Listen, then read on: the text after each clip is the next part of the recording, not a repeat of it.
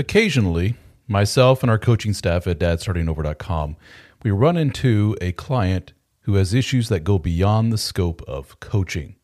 They may have really severe anxiety, depression, suicidal ideation, and this is the point where our coaches stop and say, Have you spoken to a therapist? What a lot of these men say is, I've looked into it, not a lot of options in my area, it can't work with my schedule, or I have an appointment scheduled, but I can't get in for another four months. In other words, the need is there. They recognize the need. They see the value in the therapy, but the options for getting the therapy are extremely limited in their area. Well, thanks to our friends at BetterHelp.com, there is an option for you.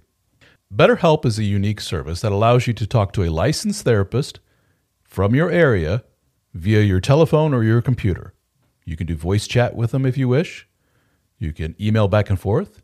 You can text with them, all on your time schedule, all from the convenience of your phone or your computer.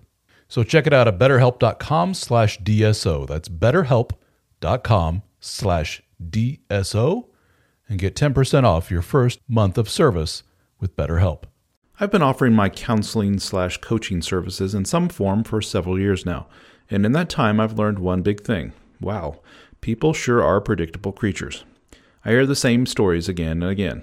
The good news is that men tend to take comfort in the familiarity. They like to know that another guy just talked to earlier that same week in Arizona was going through the same exact thing.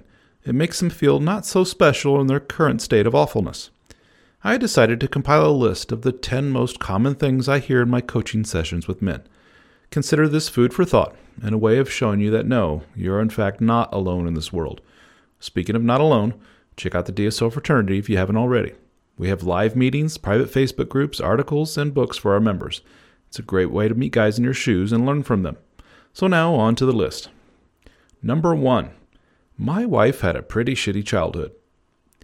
Past childhood trauma like abuse, abandonment, divorce, etc., it can have profound effects on a person. If it's not dealt with, it most assuredly affects your relationships in life. Women who come from chaotic pasts tend to shut down emotionally and physically in the presence of comfort and stability. Then they bring the drama and the chaos with them into adulthood, and it's not good. This is the most common thing I hear from men in poor marriages and dead bedrooms. Number two, I was raised mostly by my mom. Very often, a man who has poor boundaries, he's overly empathetic and codependent, he was primarily raised by mom. A lot could be written about why that may be, but it's a trend that I see quite often in my coaching. Number three, I would say our marriage changed completely once our kid was born. She wasn't interested in sex anymore after he or she was born. We all know how common this is. If marriage wasn't enough to shut her down, Kids will often do the trick.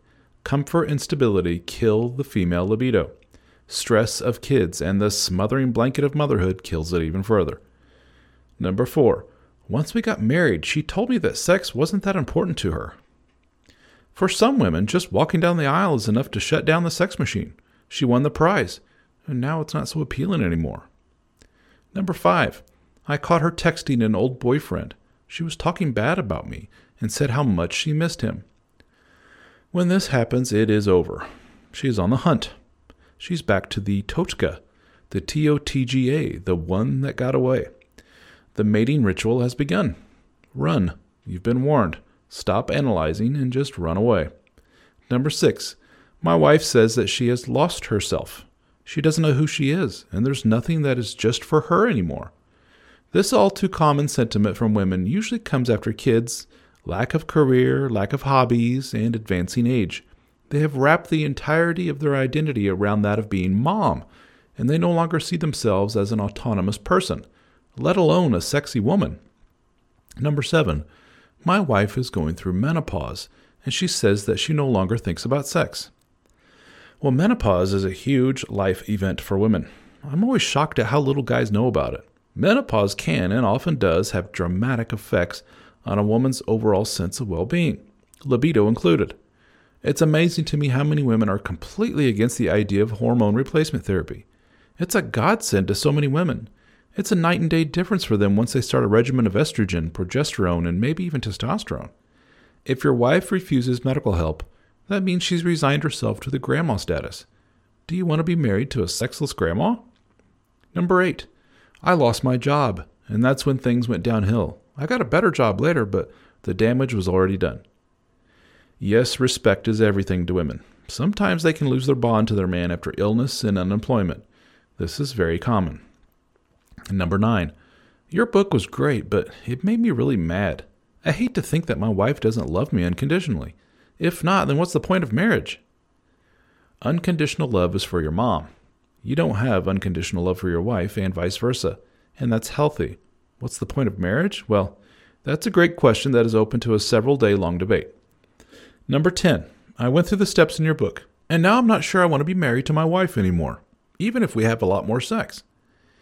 This is common for both sides of a marriage. One increases their value or their sense of value exponentially, and the other spouse suddenly seems a lot less attractive. This is why divorce after something like gastric bypass surgery is so common. If you're listening to this, you're probably a guy who is interested in self improvement. You probably consume a lot of information, like these podcasts, YouTube videos, audiobooks, courses, everything you can to learn more and help you become the best man that you can be. And if you're like a lot of men, there's something still missing. Well, I can tell you what that missing thing probably is quality time with other men that are on the same mission as you. Some of you probably have casual relationships with your fellow soccer dads or the occasional beer with guys from the neighborhood, but none of them seem to be on the same page as you. Am I right? They seem content with their shitty marriages, their shitty jobs, and their expanding waistlines. They have all but given up. You find yourself talking to them about the same football teams, listening to their stories about their subpar home life, and you're getting to the point where you dread hanging around them. Well, the good news is that we have assembled a group of men just like you. We call our group the DSO Fraternity. We have live Zoom meetings that are hosted by yours truly, along with the other members of the DSO team. We have a very active private discussion forum, a Discord server for our lifetime members, a members only podcast, access to my books in audiobook and PDF format at no extra charge, discounts on one on one coaching with myself and other members of the team, discounts on our video courses, and access to our in person gatherings. We have met in Nashville, Tennessee, Austin, Texas, Las Vegas, Australia, Amsterdam, and soon in New Orleans. So check it out, the DSO Fraternity at dsofraternity.com. We have monthly, annual, and lifetime membership options available. I think you will find our group is the missing piece of the puzzle that you have been looking for.